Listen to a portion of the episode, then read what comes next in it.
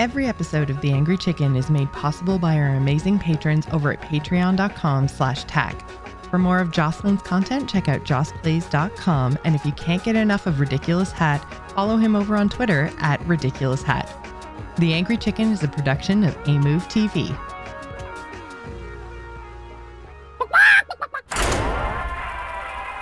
Time's up. Let's do this.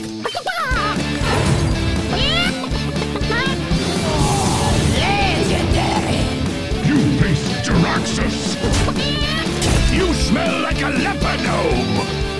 I knew it! So hot! A podcast about Hearthstone and Battlegrounds. This is The Angry Chicken! Hello, everyone, and welcome to The Angry Chicken. I'm your host, Jocelyn, and joining me as always is my fabulous co host, Ridiculous Hat. How are you doing today? Fabulous. You just you said Yay. it already. I, yeah. How are you? Oh, I'm doing pretty good. Uh still pretty tired, but starting to feel a little better, which is awesome. Um I know I haven't actually said it on the show yet, but uh wonderful fantastic news. We're gonna say it. Uh, We're we gonna are say it. we we are expecting Yay! we are having a baby in October. So uh, Matt and I are very, very, very excited. We have now crossed all the hurdles, and in spite of my insistence, the doctors keep telling me everything's fine. so we are. Yeah, we're about 12 weeks now and uh, very, very happy and excited. So uh, I'm I'm doing pretty good. And thank you, Hat, and thank you everyone for being so understanding as I made it through a very, very, very difficult first trimester. I was feeling awful. so yeah, I, I feel good now, and I'm glad that uh, I can be here for the show. Yay! Welcome back. It's nice to have two co-hosts again. Right? so yeah, I'm I'm very excited. We're very very happy. So yeah, that's kind of that's kind of the big news around here. Uh, other than OMG, the amount of Hearthstone news we have to cover today because we have now the core set changes since we last uh, recorded. We have all of the cards now that have been released for the new expansion. Everything's coming. We've got theory crafting next week and then the expansion the week after. Things are bananas bonkers right now. So we have so, so, so much to cover. Before we get too far into it, wanted to say a very big thank you to our patrons over at patreon.com slash tack. If you become a patron, then you can uh, get access to our awesome Discord server and chat with folks over there as all of these big changes come into effect in the coming weeks. So uh yeah, I'm I'm yeah, if you want to support the show, again, that's patreon.com slash TAC. Uh, which brings us to the gajillion pieces of Hearthstone news. Good news, everyone! So, as I mentioned, we have core changes coming up, and Hat has timing notes about all the things. Okay. All right. So this show will be going out Sunday, April second in uh, Eastern U.S. time. Europeans, good morning. Everyone else, well, if you're listening the next day, good morning, but later. Uh, so let me let me give you brief ideas to what's going to go down over the course of the next week and a half or so, because we know the expansion is coming out April 11th. All right, tomorrow, April 3rd. That's the Monday. Usually, this is when we get patch notes. This includes updates for cards that are getting unnerfed, reverted before they rotate to wild. They'll stay in standard another week. It's a Franken meta for about for about a week assuming the normal patch timing. We don't know what's coming, but we know this is when they revert cards. That we'll find out about those tomorrow. And that patch should be in the game on Tuesday. It'll be a big patch later on mobile, full download. You'll want to use Wi Fi. It's going to be like a lot of gigabytes, like a bunch of gigabytes. Um, that's on, so on Tuesday. Any changes to cards that are staying in core but getting updated for Year of the Wolf? That's happening on Tuesday. Core doesn't rotate, but things like Consecration moving to three mana, which I can't believe is happening, that'll happen on Tuesday, for example.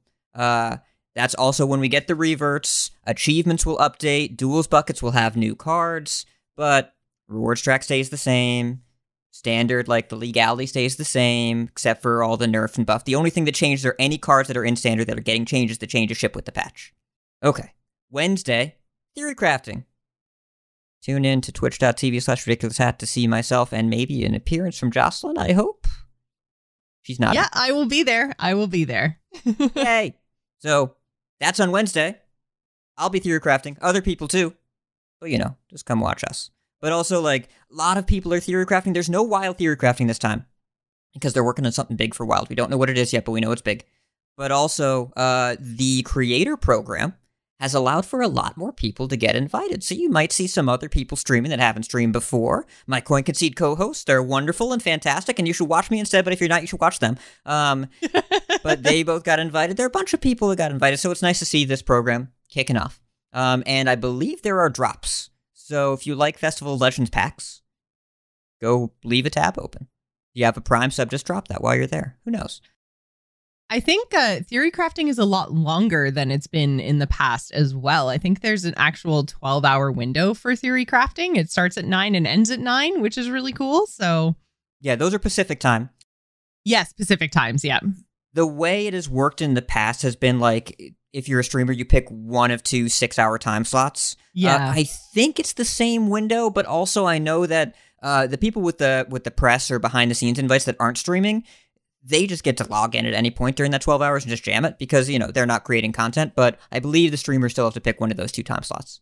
Um, and also, you need to have 10 Festival of Legends cards in every deck. Uh, and ETC does not count any cards in the band. I asked. They said no loopholes. Uh, no so- loopholes. Oh, man. but you, so you will see wacky stuff that's all the new cards. It m- will not reflect the standard environment. So don't view Right. it as a commentary on what standard will be. So normal, like asterisks about any kind of theory crafting decks applies. Correct.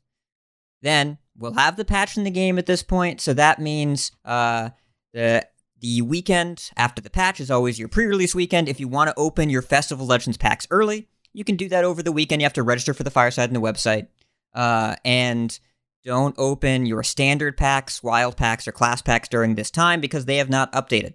So if you if you're in pre-release weekend and then you open your uh, it just says standard packs, the red ones, the dynamic ones, those won't have new cards in them. Don't open. From there, following Tuesday, they flip the switch in the server.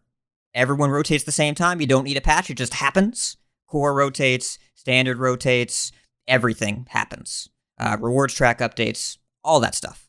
So, there's my timing update. There we go. That is oh my god, so many things. So so many things. Like this is this is like the the craziest time of the Hearthstone year and I am really really really excited for this. So let's talk about core a little bit before we go into class by class because uh there are a lot of updates, but I feel like uh, aside from Bran, we are losing Bran. Bran is out Yes. here, which is awesome He's out. all four explorers are gone, which makes me a little bit sad, but at the same time, like I never even saw like Reno's the one I thought we might see some of because he's got a pretty cool mechanic, but didn't really see any Highlander decks, which was a little bit unfortunate. So Bran was the only explorer that really made in made it into any meta decks, and it- yeah, we're glad that he's gone. But the whole explorer group's going with him. Um, but other than Bran, I feel like I looked at the list of everything leaving core and I was like, with maybe one or two exceptions, like I never saw those cards see play. Um, like I, I think like Earthen Scales is one that's leaving that I think I saw um some of, but for the most part, I'm kind of like, yeah, no, these these can go because no one uses them anyway. It made sense. Yeah, it's generally speaking, it's more interesting for a class to have cards that you choose from instead of cards that you never look at. So they rotated cards that either made you angry because they took up a spot in your collection that you were never going to use, or cards that made you angry because you saw them in play and they were like, well, that's some BS. So Earthen Scales, Radiant Elemental, and Bran. Those are my Yeah. BS category. Um, and like Earthen Scales, they actually nerfed it, but still, it's a lot of armor, and I think Druid will feel pretty different without it. Radiant Elemental was only used for either evil or serpent wigs, and they nerfed all the serpent wig stuff, so it's just evil. And Bran, I think that everyone has a pretty good idea of what he was being used for. So, like, Yes. there are a couple like small changes that might come up. Like Flame Strike saw a little bit of play. Yeah, I think Flame Strike got an eyebrow raise out of me, but not necessarily because like Mage was using it all the time or anything like that, but mostly because it's one of the cards that was always kind of on the edge and sometimes in, sometimes out in a big spell mage. If there was a lot of like big board floody stuff going on in the meta, you might see Flame Strike get put in there every once in a while, but it's just like such an iconic mage card that I'm like, wow, mages just aren't going to have Flame Strike anymore. That's kind of crazy. But again, it didn't come from a place of like it saw a lot of play in the last standard year or anything like that. More so just like, man, I can't I can't really imagine mages just not having flame strike. Period. Yeah, it's definitely iconic, but also we didn't include it in a lot of decks. This isn't like when they rotated Frostbolt, which saw a ton Yes. of play all the time. Yeah. They didn't rotate any cards that saw a ton of play except for ones that were kind of limiting their design space, the three that we mentioned Yeah. already. Um, but yeah, like Flame Strike, when it came off Runa, was usually happy. It saw rare inclusion in Big Spell Mage, and there were a couple other cards like that, like uh, Sprint and Sinister Strike and Rogue both saw a little bit of play. Um, every so often, you would see someone running a Rockbiter weapon. Kragwa leaving as a nerf to the Countess. Um, and there are a couple neutrals here and there that like Mistress of Mixtures. That card Hmm. saw a little bit of play, but instead we're getting Armor Vendor, which is just better. Uh, and we are losing Acidic Swamp Ooze, but no one has played Acidic Swamp Ooze for two years because Rustrod Viper was around. And perhaps the biggest change to core philosophy is that cards are rotating out of standard into core, particularly the tradable cards. Doggie Biscuit, Royal Librarian, Rustrod Viper, kind of a big deal. Uh, same with uh, Shard of the Naaru for Priest Yeah. is another really big one. Uh, but I think that yeah, that that was the kind of philosophy that we were talking about last time, uh, and I can't remember which card actually kicked that off. Oh, it was uh, Benedictus for Priest. Yeah, how we were yeah. saying things things hadn't gone from supposed to be rotating out to going straight into core uh, previously. Now we haven't had that many core sets for this to potentially happen. But at the same time, this is the first time we've actually seen that. And I was really happy to see that kind of philosophy change. We didn't talk about it too much in the last episode, but basically, I like to see them breaking like arbitrary rules, like things that they haven't done before. It doesn't mean they can't do it. It's just it hasn't happened before. So I like that they didn't like stick to that and try to give us a break from Shadow Priest or something like that. And it allowed them to then take some of those tradables, put them into the core set so that that mechanic is there and available and gives us some kind of better tools because we were talking about weapon destruction and how, you know, maybe we will see oozes again. Now we're not going to. Obviously, they're not in core, but, you know, we have the Viper instead and we get to still play Shadow Priest and they get to keep exploring that, um, that design space for Priest. So I think it was definitely the right call. And I'm glad that they did it instead of being like, no, our players need a break. No, we don't. Like some things that you did in this past couple of years have been great and should stick around. So I was really, really happy to see that. It's this time last year, on this date last year, Shadow Form was still in standard. Like, they tried to make Shadow Priest work. It's not like it hasn't been around, it just hasn't been around because it was uh, unplayable. So, Yes. Benedictus is just a Shadow Form that's functional, but it's not like they've been avoiding giving us a Shadow Priest in the game. They tried for 10 years. And so when they found a design that worked, they said, "Let's do this one instead of the bad card that we Yeah. we made two mana and it still was a bad card. This is better. just do the better one." And that that's Yep. really what they did is just do the better one. Like Rustrod Viper is a more enjoyable card to put in my Hearthstone decks than Acidic Swamp Ooze. I don't love either, but at least Viper, when I draw it and they don't have a weapon, I don't sit there looking at it all game like an idiot or play it on turn two. I, just, I put it back. Get, Yeah. get out of here. Get something different. Yeah. So yeah, I think uh, the changes to core are, are really, really interesting. Are great. I think they made a lot of really good decisions, and there are lots of inclusions in core that are really going to impact the classes. So, uh, le- do you want to just let's dive in, go class by class? So, listeners, there's a lot. There's a lot here.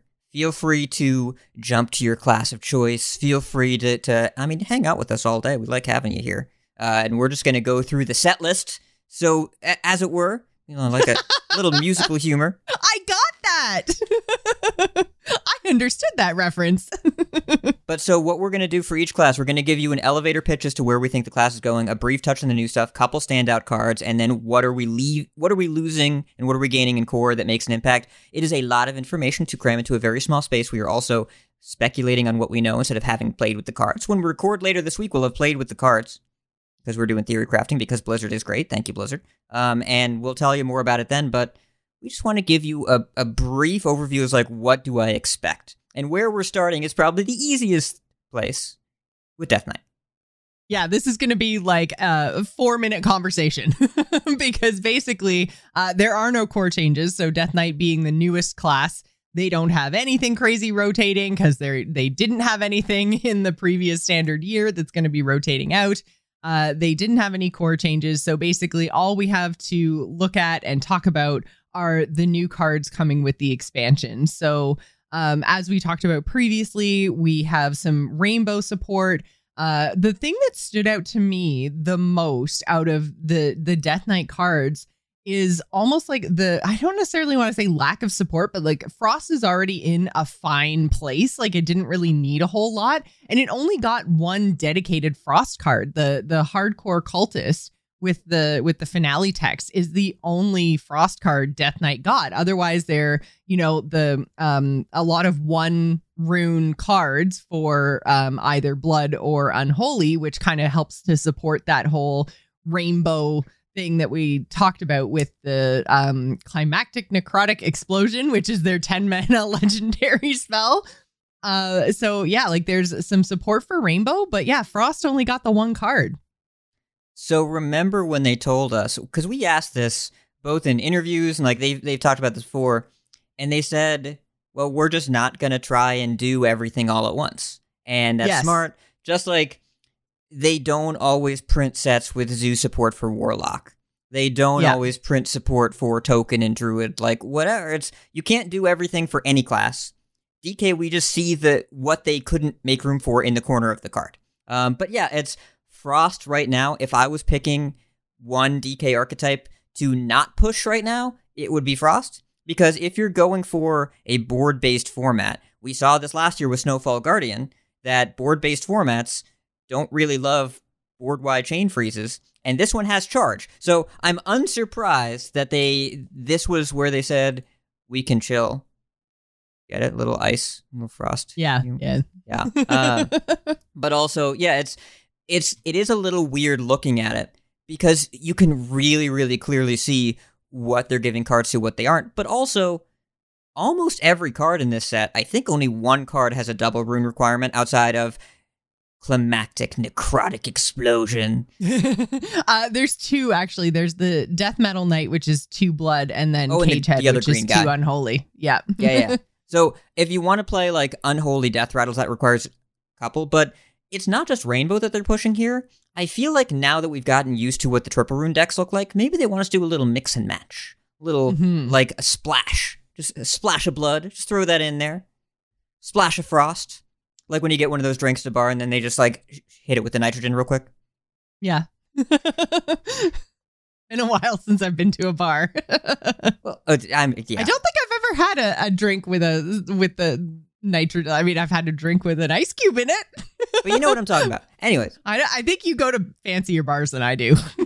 yeah, it's you're more responsible. Anyways, um, they they this is the second set of the class, and I think it's probably time we start experimenting a little bit. And there are some cool cards here.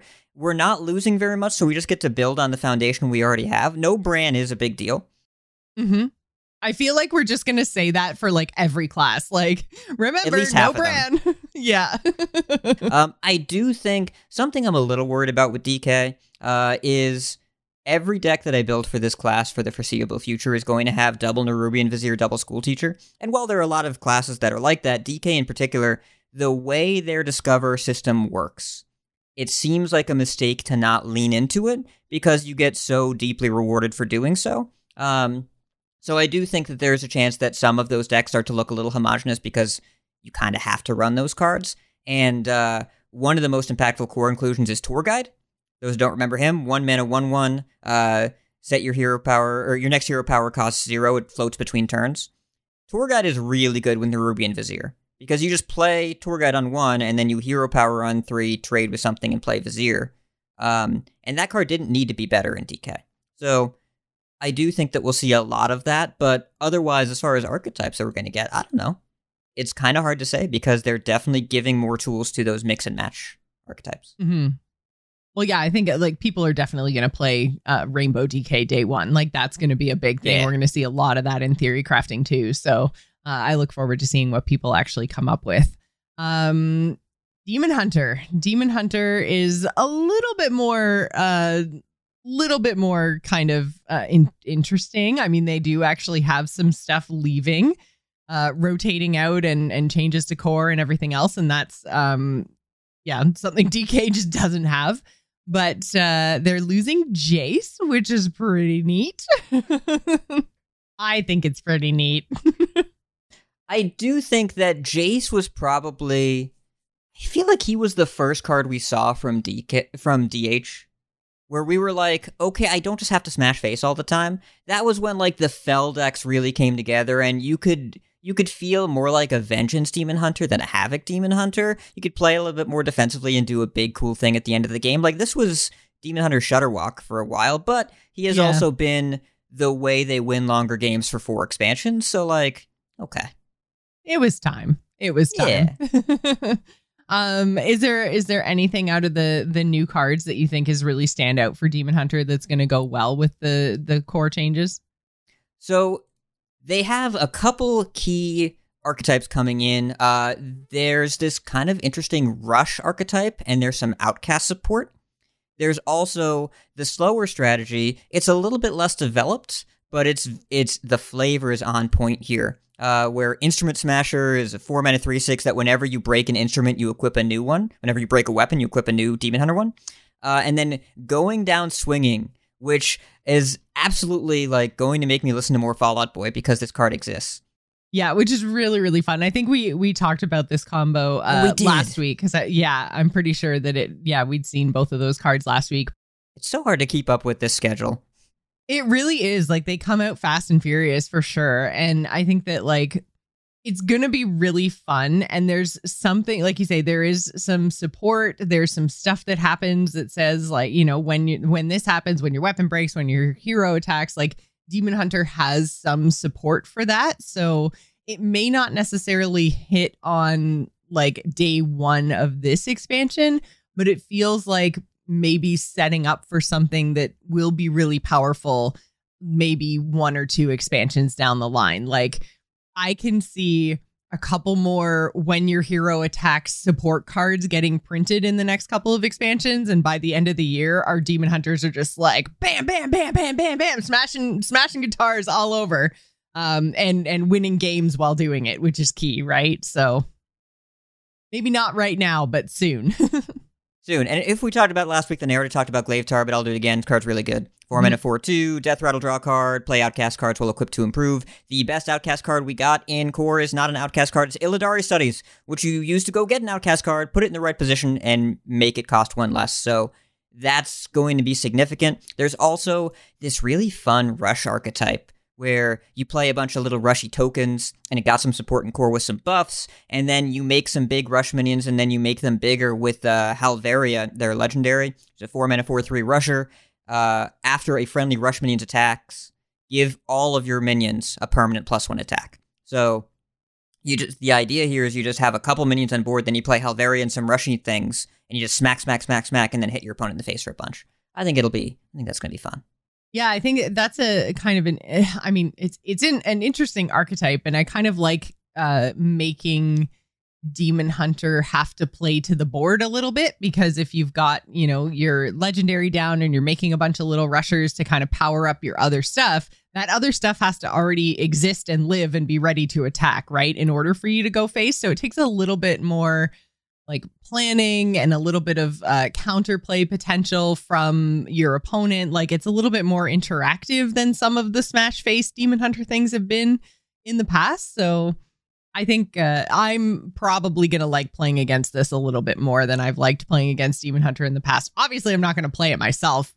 Duh. But I know people will play it and I'm going to see it. So Yeah, and we're losing a ton of the kill you with spell damage burst. Guild Trader is leaving, Fel Barrage is leaving, uh, Jace, obviously. Uh, we're losing Mhm. Fury, which, uh, the attack buffer. Um, so a lot of the damage from hand is leaving, so S'theno doesn't have quite as much support. She's still a solid enough card. Um, and they're actually, they are continuing to print Naga minions. There's one in this set, along with Mistake. The amalgams are all like they're sticking around, so it won't be too hard to activate things like Predation. Um, Mm. but it's a lot less likely that your opponent is going to play two spell damage minions and then unleash fell, Fel Barrage, and you're just going to die. That's that's not possible anymore.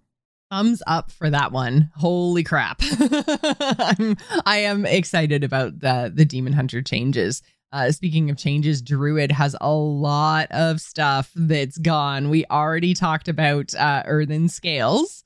Uh, that is rotating out of core. Uh, and then they've got some the the core changes. Like I kind of looked at this and I was like, huh, eyebrow raised. So uh, it's Kiri, the chosen of Elune, is coming back into core, which is, if you don't remember, four mana, two, two, battle cry, add a solar eclipse and a lunar eclipse to your hand, which are the other, or two of the other cards that are coming back for Druid, which is um, the next spell you cast this turn, cast twice, or deal three damage. Your next spell this turn costs two less. So it's that, those eclipse cards from a couple years back. Also, uh, Witchwood Apple is coming back, which is add two, two, two treants to your hand for one mana. It's a spell. Um, and we were kind of wondering when we were looking at some of the druid cards if treants were going to be a thing again. And so the Witchwood Apple kind of adds that little bit of support back there. Um, but I mean, like losing Guff, Guff is a big one, right? Like that is such a huge change to how Druid has been playing lately that, uh, I mean, we can't not mention it. Yeah, all the hero cards are going to be a big deal. I think the Yeah. vast majority of them are still seeing play, which is pretty impressive, honestly, for these cards to have stuck around as much. They did, they buffed any of the ones that didn't see play, and they nerfed a couple of them, but some of those still see play anyways. But hmm Guff is perhaps the most impactful for a class. At least it's up there. Maybe, maybe Cariel. I don't know. But Guff is important. Scale of Onyxia is important. Yes. I'm glad that's out of here. Speaking of things I'm sick and tired of seeing. Oof. Yeah. And we're losing Moonlit Guidance, we're losing Jerry Rig Carpenter, composting. There like there are some key tools here, but Guff and Scale by themselves make the rampy archetype look different. It's not dead, it's just going to be different. Turn five is gonna matter. Nourish is staying around, but Nourish is a lot worse when you can't ramp past 10 or I guess 11 if you pay, play audio 11, yeah, technically. Because if you draw later in the game, if you if you didn't have Guff, you wouldn't ramp. It would just be five mana draw three, which is fine. But with Guff, you would use it to ramp from like eleven to thirteen, and that and then you would press your hero power button. That whole thing is gone, and without Jerry Rig Carpenter, that went and got a nourish and cut it in half, we can Yeah. play other choose one cards now, and nourish again just gets worse. So instead, it seems like we're going towards the mid game matters, and I will say that Hero Power Druid, I expect this to be the most popular archetype from this expansion. I don't know if it's going to be the best, but people really like pressing the button. it's really interesting the just the whole idea of manipulating your hero power and doing something different with it through your cards. Like it's such a cool design space that whether it's great or not, it's the kind of thing that I'm going to play around with. It's popular. People really Yeah. like it. It's very clear people really like it. They made the Ul- Uldum quest based on that idea. Uh, Wildfire Mage has been popular since they made it. They buffed it a bunch of times so people Yeah. could actually do it. The you know all the Alterac hero cards they change your hero power. Your hero power is kind of this iconic thing that feels really really cool to have something there that makes you win the game. It it really embraces that power fantasy of like I'm leveling up through this game, and then I have something that I'm going to use to end it right here, and you get to see me do it every turn. So the Druid one, uh, we got two cards here: Free Spirit, which is a one mana one two. Battle Cry and Death Rattle. Your hero power gains one more armor this game, and then Groovy Cat. It's a two mana two one. Your hero power gives your hero one more attack this game for both Battle Cry and Death Rattle. So these cards combined with well, so the quest druid stuff is rotating. We're losing Park Panther, we're losing the quest, but we still keep cards like Rake, which just came out in the last mini set. Really, really strong card. And we have some other payoffs here. I imagine that's going to this is a relatively small group of cards. It's going to be in a lot of decks because they look fun. People want to play them. Yeah. Relatively low cost, look fun. Well, yeah. So, uh, Free Spirit and Groovy Cat that you mentioned are an epic and a rare. So you can have two in your deck. So if you play them both, because it's a Battle Cry and Death Rattle, each of them represents a change of two to your hero power. So two attack or two armor. So by the time if you get both of these out and both of them dead, you're looking at pushing that button and getting five attack and five armor, which is pretty neat. Yeah, it's and you can use things like remember Hedge Maze, the Druid location that activates death rattles for you. Right, right. I, the location out of all the locations that I don't think I ever saw. I think, yeah, I think that's the worst one. Let me think real quick.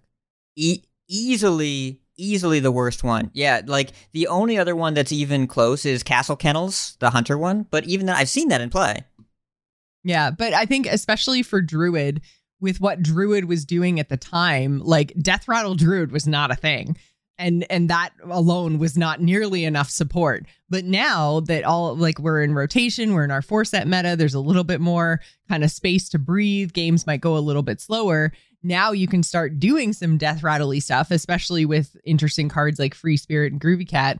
Um, you can play those alongside the location, and all of a sudden it's like, oh, there's something here. There's something going on. And if I have a two mana button I can push every turn that's going to give me like six, seven, eight attack, like that's gonna that's a lot. And I imagine that Tour Guide will be one of the most impactful one drops, and oh, it's right. quite good Tour here, guide. isn't I it? forgot about that. Yeah. Yeah. Free six, seven, eight damage. That's pretty sweet. And so, and it's the so the legendary payoff for the hero power stuff. He's actually a little bit awkward. Zok Fogsnout, seven mana, six six, battle cry, summon two one one Quilboar with taunt, and the stats on those minions are improved by the hero attack and armor gained this turn. It's the attack improves their attack. And your armor improves their health. It, they don't both buff both numbers. It's your bottom left number Yeah. buffs the minions, and your bottom right number buffs the minions. Um, but because it's this turn, tour guide is going to be how you activate this on seven. Yeah. Um, and so, and again, yeah, this turn means that like it doesn't obviously your attack goes away every turn, but your armor is persistent. But it doesn't matter if like if you had 10 armor and then you gain five, the minions are improved by five, not 15. So uh something to keep in mind. But still at the same time, you're getting two minions with taunt as well as this um this minion that you're playing, which is a six six in and of itself. So you're going to get a six six body on board, and then two taunt minions that are going to be potentially six sixes or bigger if you've kind of maximized your groovy cat, your free spirits, your locations, all that kind of stuff. Like these can be a lot of stats on uh, on turn seven or possibly turn nine. Uh, so I think that there's a, a lot of again interesting play here, and a lot of stuff to do in the turns heading into it instead and that your opponent again coming back to counterplay your opponent gets to see all this stuff happening. Like they know what's coming and they can potentially like play around it versus just like rampity ramp ramp ramp ramp guff ramp more. Uh there's some interesting stuff that's happening in those normally reserved for ramp turns and that's the kind of druid that i like to play Yeah, and you can also look at the other direction they're going too. Uh, card like Drum Circle, seven mana. You choose one. You either summon five two two treants or give all of your minions plus two plus four and taunt. The eclipses are back, so there's going to be a way to solar eclipse this and give all of your minions plus four plus eight and taunt. That's numbers. So numbers are cool.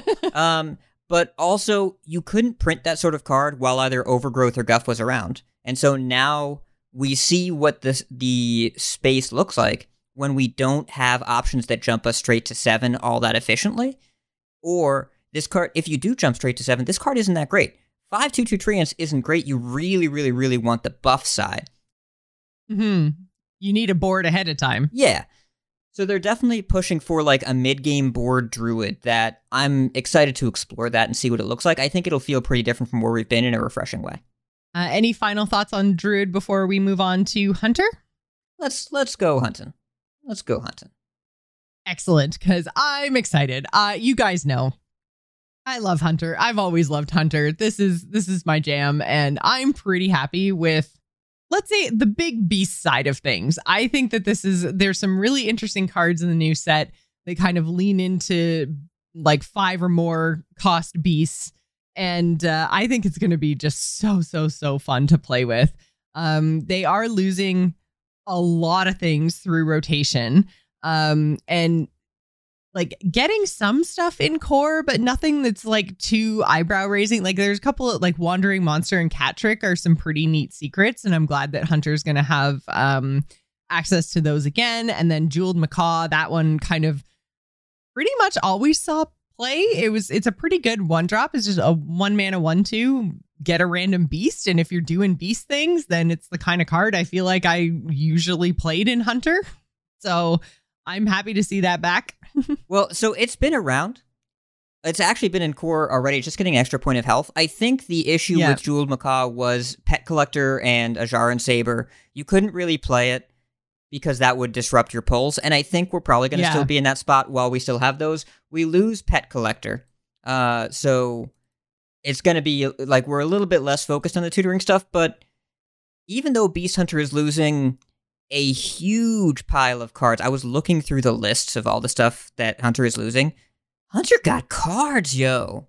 They got Oh, a yeah. lot of cards. Mountain Bear, Pet Collector, Barak Kodobane, Tavish, Rat King, Battle Ram, Aim Shot, The Quest, Ramming Mount, Revive Pet, Bloodseeker, Furious Howl, Ice Trap, Warsong Wrangler, The Rat King, Dun Baldar, Bunker, Devouring Swarm, and Bran. Um, Goddamn, Fran. yes. So Shock Spitter doesn't work anymore because you lose Devouring Swarm, you lose Bran. So like they could probably put that back to three and it still wouldn't be good. I'm not saying they should, but they probably could. Um, But they could. but we are still keeping Harpoon Gun and Azsharan Saber, so the new Big B stuff has some baked in synergy there. It'll play a little different because you don't have Mountain Bear no more. You still got Hydralodon. He'll be fine. Um, yep. But you got a big monkey. yeah. We He's have a really big, really fun monkey for only six mana. So it's a six mana 10 10. Mr. Mukla is our legendary and hunter uh, with Rush and a battle cry. Fill your opponent's hand with bananas. That's so fun. and also, if you have Harpoon Gun on three and hit him, you play him on four. And that's a four mana 10 10 with Rush. That's uh good. Yeah. Go ahead. Have your bananas. Uh, you so you burn a card of your opponent. Don't Yes. overvalue that. You're playing Hunter. You're not. We're not going super late game there, but it's something, right? Especially if they dredge and then you banana like it, and then you burn it. But overall, I think uh, Hunter their core set is definitely less cohesive here. But I think when we look at the cards that are leaving, and we think about where Hunter has been over the past year and a half. They have had the number one deck during all five of those expansions at some point. It hasn't always stayed. They've had to pull it back a few times. But Hunter has gotten a lot of different designs that have been really successful in a lot of different directions. And I'm not saying it's time for them to pull it back, but it does look like they've realized the class has had a lot of success and does so pretty naturally. It's proactive, the hero power helps a lot, and the mechanics they've dialed in for Hunter have been effective. So it keeps some good cards. Doggy Biscuit sticks around. Uh, Dragonbane. Those that didn't play Dragonbane, four mana, three five.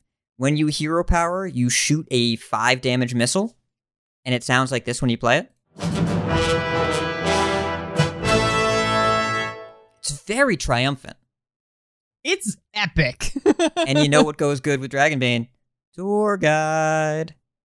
Right. I keep forgetting about tour guide because I keep looking at this and going like, yeah, but it's all play before, but it's kind of it had a lot of support and it's kind of slow, you know, because you have to have four mana to put this out there and then the two mana for your hero power. But if that hero power was free, then it's just good. so yeah, then it's just great.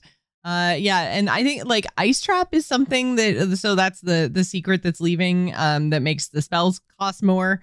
Um, that's kind of unfortunate. I I kind of liked having that counterplay in sport, and you are getting uh the cat trick, so you do still have that uh secret that interacts with your opponent's spells, but you know like making it go back in your hand and cost more seems better than uh 4-2 panther with stealth not that there's anything wrong with a 4-2 panther with stealth but I liked me some ice trap.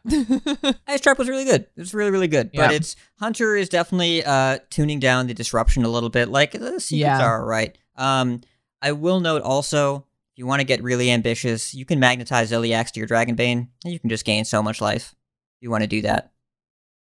That is true. That is true. And we haven't even yet talked about Banjosaur, which um yes, please. I don't even care if this is terrible. This is something I'm going to want to do all of the time. So it is a 10 mana beast, but it has rush.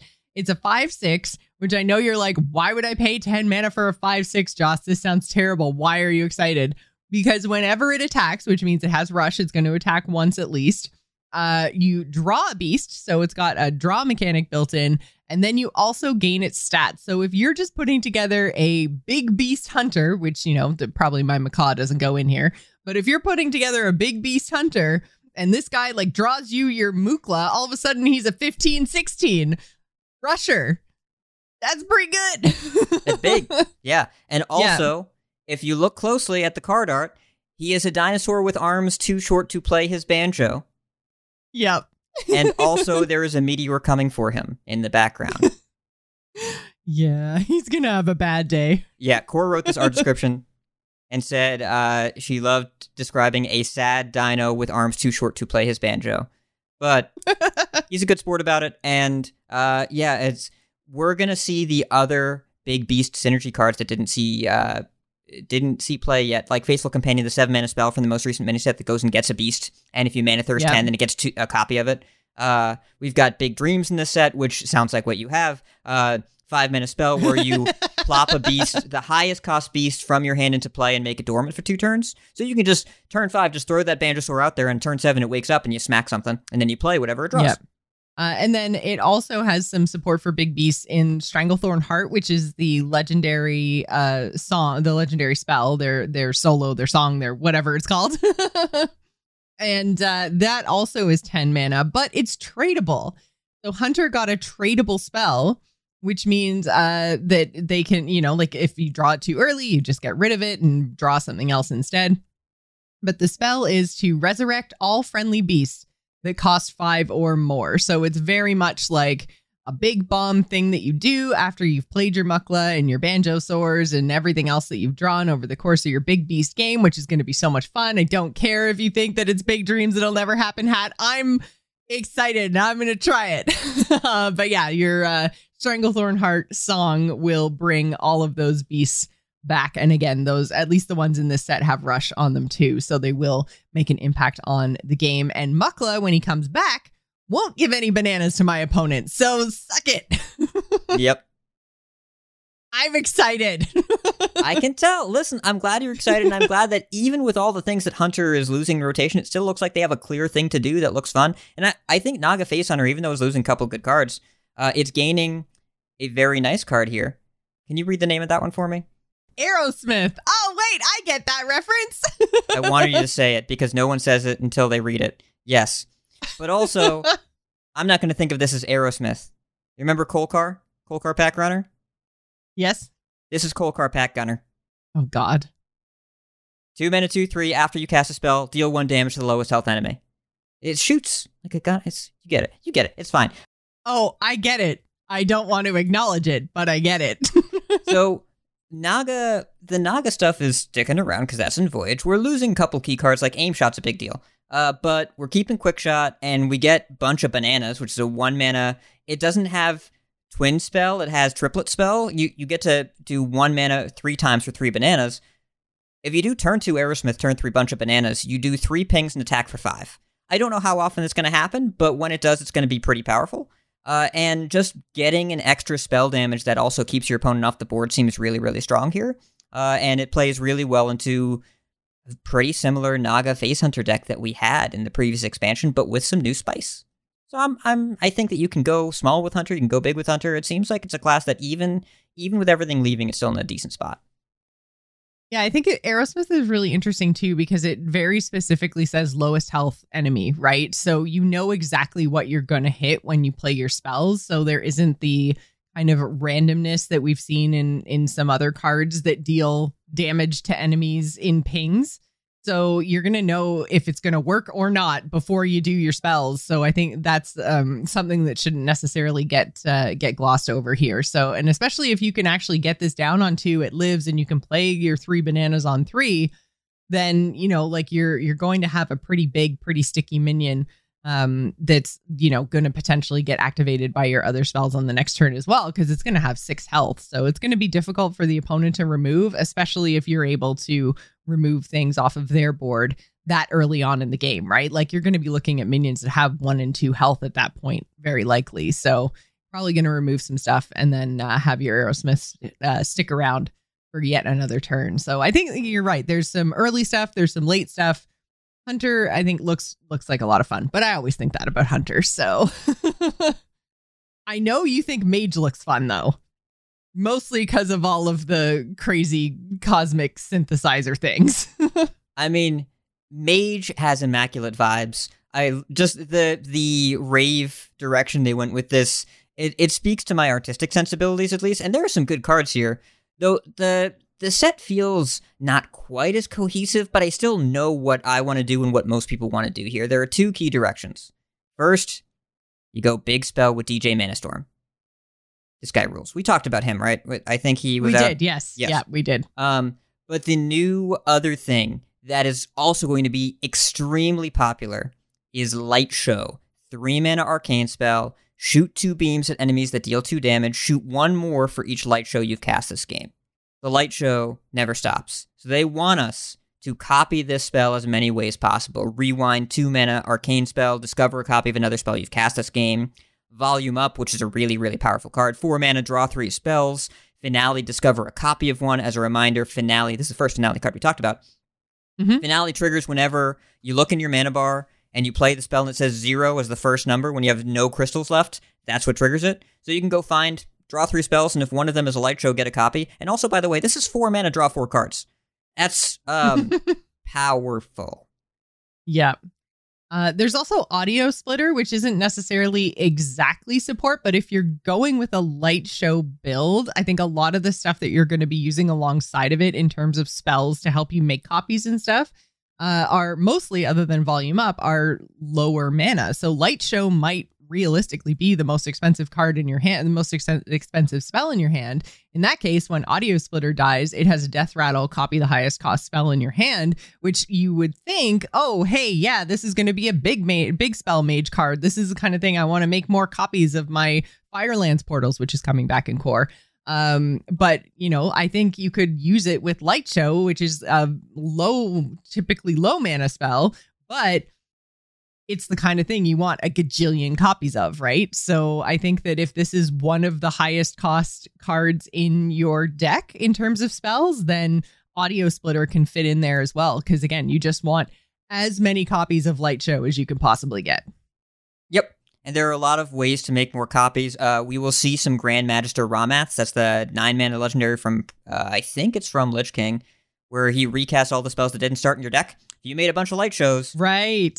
He copies a bunch of light shows. Yeah, you've seen him before off of the Countess, but you've never seen him before in Mage, only in Paladin. Um, but yeah, quite strong here. Uh, and I don't know, it just seems kind of fun. It just seems like a, just the the making the biggest rave possible for lethal. Yeah. And it has great card art too. the art and the general vibe around the mage cards I, is a standout for the set for me. Um, yeah, absolutely. Yep, and we do lose a couple of basically archetypes, not just cards, archetypes. Hero Power Mage, everything that you can think of is leaving. All of those cards. If you're not sure, then yes, it is. So, like, even Amplified Snow Flurry is gone. Uh, and then Big Spell Mage, we lose the big spells and the enabler. So Evoker is gone, Belinda's gone. We keep Barbaric Sorceress, uh, but we lose Mailbox Dancer, uh, and we lose Rune, we lose Drakefire Amulet. So there's not as much in the way of actually large spells. Uh, you're probably going to be using Firelands Portal and Pyroblast. You're probably going to be using Arcane Defenders. Uh, but DJ Manastorm looks like it is likely to be a Pyroblast centric strategy, which is, you know, if you're into that sort of thing, That's it's all right. slower. Yeah, yeah, nothing wrong with that. Sounds like a blast. Oh man. uh, another card I did want to mention that we're getting back uh, is Stargazer Luna. Uh, so this is from a few years back, but uh, it kind of enabled some really fun and interesting, like outcasty type stuff in Mage before Demon Hunter and Outcast was a thing. So uh, if you guys didn't play with her, Stargazer Luna, three mana, two, four. After you play the rightmost card in your hand, draw a card. So you'd play a whole bunch of little cheap stuff and then basically just like pile through your deck. And again, like if you're kind of looking at making a whole bunch of light shows and you've got a whole bunch of low cost cards in your deck, then you know maybe Luna finds her way in there, which is which is kind of cool because she was she was really interesting to play with when she was uh, around in standard. Yeah, it's. I think that Luna is a really cool card, and she works really well with created stuff like Flame Mhm. Geyser in particular. I think we are likely to see um, because Flame Geyser. It's it used to be two mana, deal two damage, and make a one two elemental. uh, Like add a one mana one two elemental. You're in. Now it's just one damage. So if you draw this when you play it, it puts the one two far right. You can play that with Luna just fine, and one mana to deal two damage is perfectly reasonable. That's a card that you could actually just run. hmm Yeah, so I think uh, Mage, even though they're they're losing some stuff, and they're they're losing some stuff that is uh, that was kind of like iconic in Mage for a while with the ping stuff. Like we've been doing ping Mage things for a long time, so I'm glad that they're kind of getting something else that's just the same, only different in Light Show. Like you're still going to be firing little bzzz all over the place, but they just won't be from your hero power. the most recent design, well, we've seen them tap because we've seen them make some cards that are like, hey, this is pretty cool. Let's do some more stuff around this. Uh, Shudderwock led to things like Tess and Jace. What we've seen over the past couple of years that I think really resonates with the player base is make my thing stronger by doing more of it. You saw this with uh, like Librams started this. Mm. Librams were a big deal, but then relics are awesome. Wildfire, like hero power stuff, is awesome. And so Light Show is another way to do that. And it makes it really clear that you get some control over how this ramps up and also that you want to do it because the payoff is worth it. We're going to see this in Warlock too, in particular. So I think it's really interesting space that they also have a bunch of ways to explore because relics are like play cards that say relic, whereas this says play just light shows. Just Yeah. light shows. But they keep getting better, so do more. And we're like, okay, I want to. Absolutely. Um, I think the only other thing that's kind of worth mentioning on the mage side of things is that uh, their tradable card Fire Sale, so that's uh, the four mana tradable deal three damage to all minions. That's staying in core. Uh, that's one of those ones that was supposed to rotate but isn't, which is awesome. Uh, so it's you know not necessarily archetype defining or anything like that, but it's a really good defensive tool. Again, if we start to see like tokeny druids and board centric strategies, all that kind of zoo warlocks or you know whatever then uh fire sale is a really good tool for mages because then also again because of the tradable tag you can get rid of it at any time. If you know you're going against someone who doesn't have a board centric little floody strategy then trade it and pull something else. So uh, fire sale is a really good tool for mages to have um, at their disposal. So i'm glad that it's one of the things that stayed stuck around in core. Yep. The only other thing I'll mention for Mage, and this is going to be true for our next class too, uh, you won't see this as much in theory crafting, but day one on ladder, spin up your mech mages because this set has a Mm. lot of decent mech synergy, and the format as a whole is getting slightly less powerful because of rotation and moderately less powerful. A lot of powerful things are leaving, and mech mage is keeping almost all of its tools and getting some new ones. So I imagine that some of the decks that were good in Voyage will see some of those again, and Mech Mage and Mech Pal in particular stand out to me as things that will be solid options right when you're spinning up the new class. And also, for you free to play players out there, you will not have to spend much, if any, dust to get these going because the best mech support cards are commons in this set. So you open your packs you have saved with gold, you will probably be able to find some frequency oscillators and just go to town and play your play your mech mage. Or, as you mentioned, your mech paladin. So, what is it about paladin that you think is really going to support mechs on day one? Uh, well, so I think it's generally the the lower power level of a format really rewards snowbally board strategies. Uh, and I mean their core set got so much better because not just because of what they gained, but because of what they lost, like losing 20 pounds of dead weight. Secrets are gone. Thank goodness. I understand there are a lot of Secret Paladin fans out there, and I'm not judging the archetype, but usually it's either broken or wasted space. We've seen both in Hearthstone's history. Sword of the Fallen rotating out. The card was really broken at 1 3 when it got Oh My Yogg and, and worked with Librams, but Mhm. then after they nerfed it and took away the Librams, it just kind of sat there for a while. Uh, and the secrets were better for Rogue than they were for Paladin. And we don't well, want that. paladin like just from a like class fantasy warcraft perspective like secrets never made sense to me in paladin. It's like uh, the paladins aren't that secretive. Like it, when you play a paladin in wow like you're if you're damaged you're all about the retribution and you're up in people's faces. And then same thing when you're playing as like protection as a tank like your big gather everyone to you move is you take your shield and you Captain America at all the enemies and it goes ping, ping, ping, ping. Like you're not subtle. so it always shocked me that paladins had secret, like secrets, period. Like it makes sense in Hunter and Rogue. Like those are sneaky wow classes. It makes sense for them to, you know, have secretive moves that you don't know about as the opponent. But that's just that's just not paladin at all. so I always thought that that was kind of odd, and I'm glad that they've kind of moved away. And in the core set, it looks like they're moving back towards some of my favorite archetypes of paladin, which per, in particular is dude paladin. Muster for Battle's coming back. Muster for Battle was ridiculous in its day. Yeah, for those of you not around back then, uh, I believe Iksar said that Muster for Battle was probably the literal best performing card in Standard when they made it because classic Paladin, vanilla Paladin, was super mediocre. And then yeah. they uh, fixed it in GVG when they printed Shielded Minibot into Muster, which was quite the curve, and then things escalated from there. Um, and yeah, to your point on secrets, like they, I guess they were meant to convey Paladin's like proc reactions, but it still doesn't fit with the game mechanics all that well. And I will I will reference the Year of the Wolf Core update article. Um, they're doing a bunch of class identity nudges, some tuning, and Paladin was specifically called out. Uh, we've set the stage for a look at Paladin, for instance, by trying out the class without any secrets in this core set. We plan to check in on this adjustment and see about further tuning for the class later this year. This is something they're trying. Secrets may be back. They may not be. They don't know until they try without them. My theory would be that every class feels better without secrets because they're because they're secrets. Um, but I'd be really surprised if we got to this point and people said, "Well, secrets feel like something that really should be a core part of Paladin." I don't. I, I don't anticipate that. We'll see, but I don't Yeah. anticipate that. I I don't think that that is going to be the feedback, but you know, you never know. yep. And the cards they're bringing back and buffing, like Muster for Battle, Lothraxion, uh, five mana, five five, uh, legendary. That for the rest of the game, whenever you summon a Silverhand recruit, give it a bubble. yep. Whenever you summon a dude, give it a bubble. Bubble up your dudes, future dudes, Yep. not present dudes. it's not. It's not dude retroactive. Um, yeah. We get back Hand of A'dal.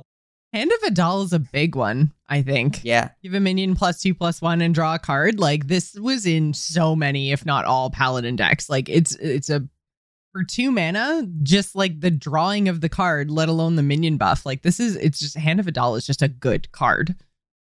Yeah, and they made some of Paladin's spells really good, like Consecration and Hammer of Wrath. Both cost three now. Those might go in a mech Paladin because now you have damage. Like uh, Hmm. Hammer of Wrath is just an unconditional quick shot, three mana, deal three, draw a card, holy spell. I'm here for that.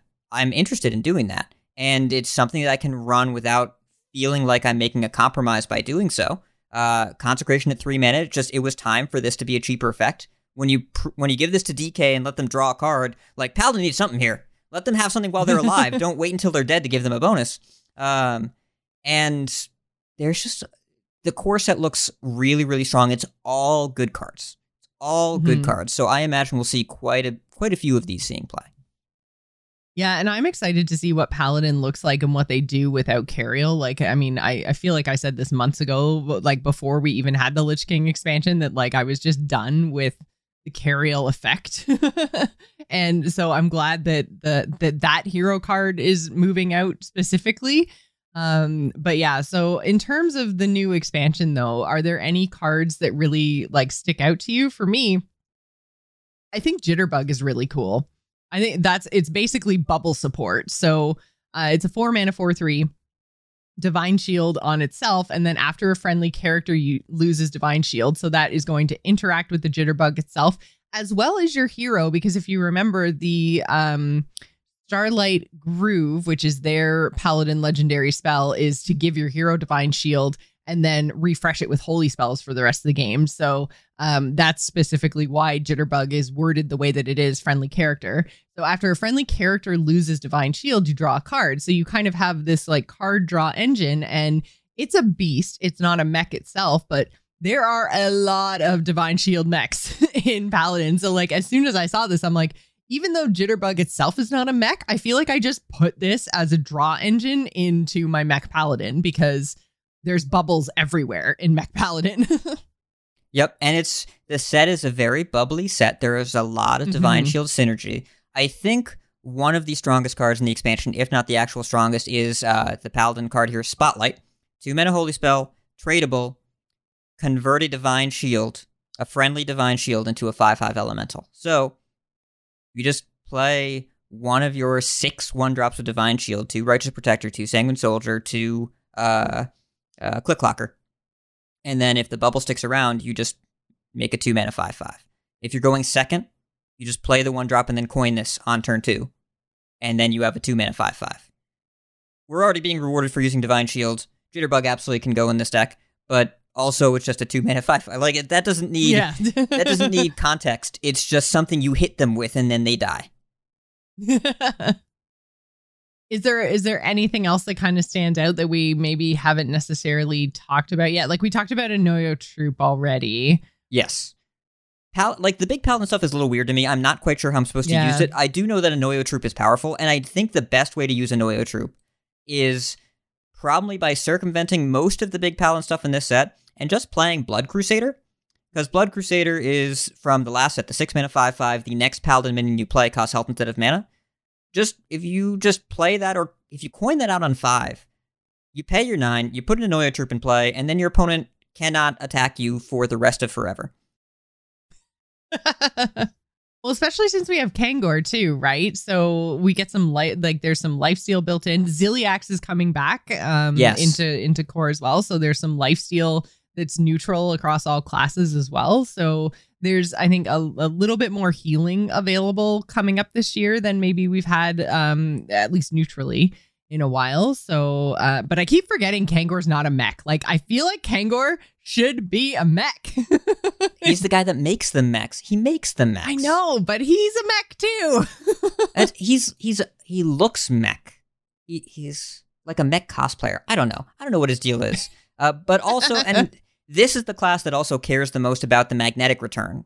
Uh, there yeah. are three other magnetic cards returning in core, and they're all getting a buff. Bronze Gatekeeper, 3 mana 2 5 taunt with magnetic. War Gear, 5 mana 6 5 magnetic. And Replicating Menace, it's a 3 2 magnetic that uh, that spits out three 1 1 tokens when the thing it's magnetized who dies or when it dies. Um, War Gear is a lot of effectively charged damage. If you stick any mech, you just play it and hit them for an extra 6 mm-hmm. And we have hand buff too. Grime Street Outfitter is coming back in Paladin Core. It used to be a two mana one one. Now it's a two mana two two that just buffs your hand by plus one plus one. You can hand buff these things and then magnetize them and then kill your opponent. Which I know you like to do. Killing I your do. opponent is high on your list.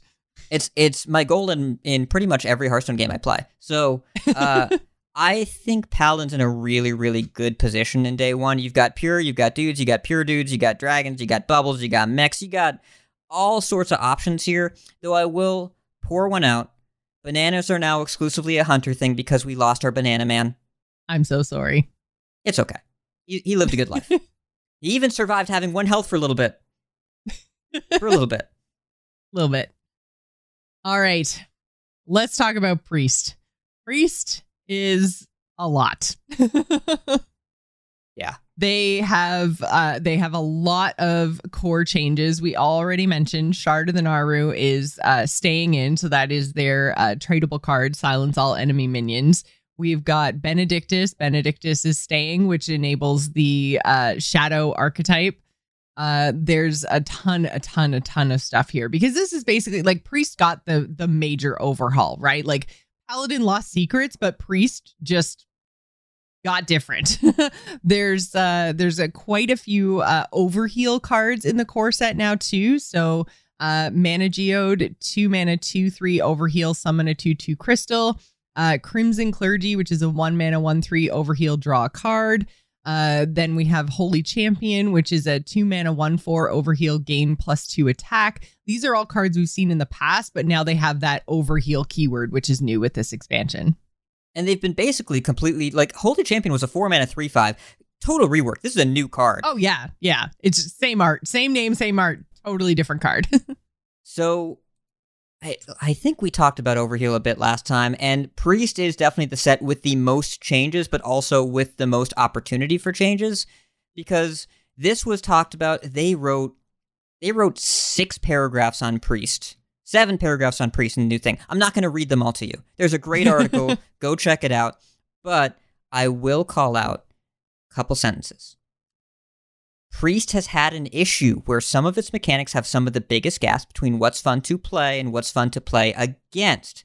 For example, making future resurrection spells only bring back undead minions would let us continue printing those powerful and flashy effects, but make them more predictable and less frustrating to play against. Thank you, Blizzard.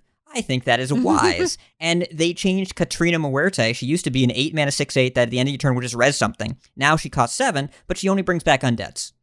So they're really leaning into the Shadow Holy split more because they finally figured out how to do it and make Shadow playable. Uh, and the undead stuff feels pretty natural because Shadow Priest was always kind of like Necromancer adjacent. And so you yeah, end up. True you end up communing with this like it's the afterlife component where you don't necessarily bring back corporeal forms you bring back spirits and stuff like that. Priest can play into that. We see that a little bit here and we're going to see more of it. I really like the direction and i'm really glad that shadow priest seems like it's going to get some slower options in addition to the faster ones that we've seen too. Hmm um, and so we've already we talked a little bit priest is one of the classes that's getting a new location in this upcoming set uh, so they have the one mana two durability fan club, which restores three health to all friendly characters. So obviously that's going to interact with Overheal really nicely. Um, are there any other things that really stand out to you? Um, I feel like we already talked about most, if not all, of the new priest cards coming in the expansion. I feel like we had a lot of these when we recorded last week. The most important one that was not previously revealed is Love Everlasting. Love Everlasting. Oh, right. Okay. Yeah. So, because they revealed Overheal was advertised early, right? Because right, right. It's it's an Overheal overhaul, right? So, like, they made sure to let us know uh, that that was happening and what that would look like because this is the class with the largest change year over year, which priest players will be used to. I think this is either the third or the fourth core rework they've gotten. Um, but this one at least makes sense to me. And so, Love Everlasting is for the slower priest players out there. Three mana, holy spell, legendary. Your first spell each turn costs two less, and it lasts until you don't play a spell on your turn. So this will go in the quest, sigil, objective, secret spot over the priest hero. It lives there, and then it stays there and makes the first spell every turn cheaper until you skip playing a spell for a turn, then it goes away. Uh, you can't stack this, but it is discoverable. You can go find if you need to, but if you have one in play, you cannot play another one. So it's not like you get to stack this discount. But you know what's really good for making sure you have a spell to play each turn, Joce? Sister Svalna. Hmm. So you get that vision of darkness in your hand, that perpetual discover. If that's your first spell for one mana every turn, that seems pretty priesty. That seems like a priesty thing to do. It does. And actually the other one I wanted to talk about, which is a shadow spell that we I don't think talked about last week, is uh Shadow Chord Distort, which is a three mana uh rare priest shadow spell. Give a minion minus five minus five if it has zero attack, destroy it, which is a really interesting, like shadow word, death and pain adjacent type card um, that either lets you like debuff an enemy minion down to a more manageable size. And if you make it all the way down, then it just goes poof and gets destroyed. So I really like this card design. Like it's it's so interesting, and uh, like you said, it goes into a shadow priest deck, but it's not necessarily like damage. You know, it's just like, hey, get out of my way, which I kind of like. It's it feels priesty, but it's different. Yeah, yeah, It's that's what they've done so successfully for the past couple of years. It has taken them a while to dial in. Make it feel like priest, but make it play differently than we've had in the past. Cool card, really like it. Uh, fight over maze, is really really fun. Um, Mhm. Where that's you make two like you're actually a K-pop band and you make your fans fight and any I it makes two minions enemy minions fight each other, and any of them that die, you get copies of. So if they both die, then you get to like it's kind of gruesome. You kill your fans and then you get them. and then you get them. Yeah. Ugh. All right, I'm not going to think about Yeah. flavor, but it, it's a fun, fun looking card. I don't know. It's I, I I think the the art direction general vibe here is really really cool, and also like this looks different, but also really priesty. So I'm gonna try it, and it seems like there's a lot of ways to play priest with a one drop on one, or instead of uh, they should have renamed Love Everlasting to Game Everlasting because it's gonna take a long time to finish those games.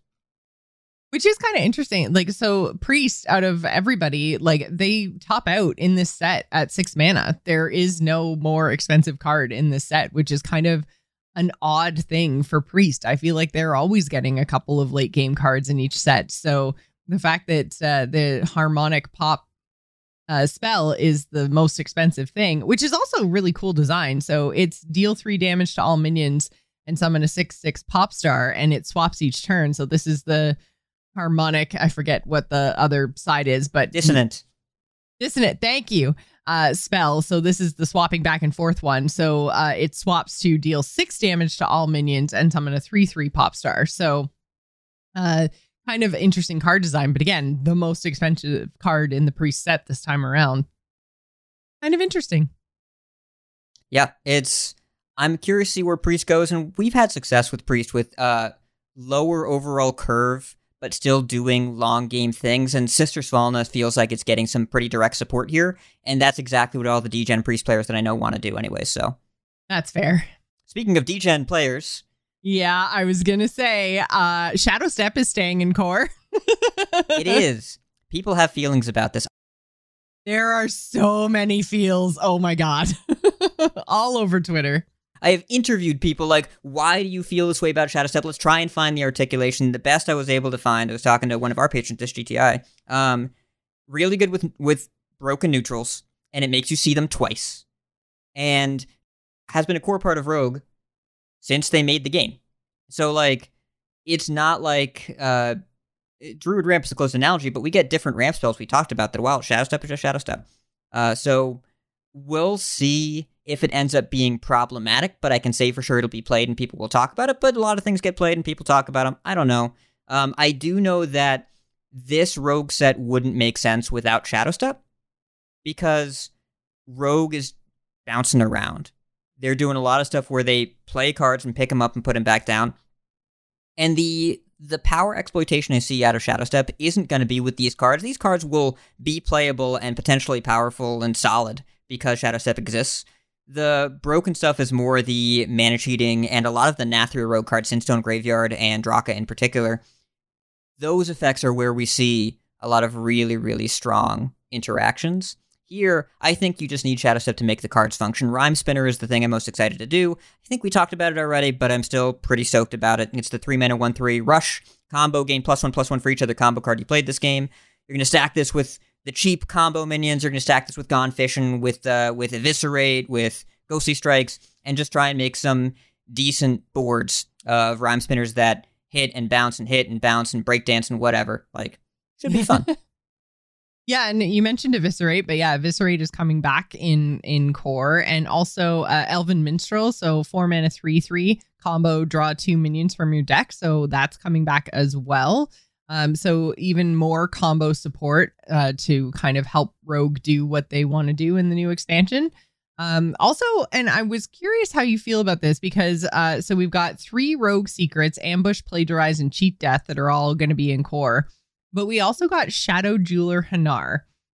Are you a fan? Do you like Secret Rogue? Do you think it's going to be powerful? Are you more excited to bounce around? Like what it, what is it like what are your thoughts on on Secret Rogue? Cuz that's definitely the way that Core is kind of leaning. I think they got 4 cards worth of secret support.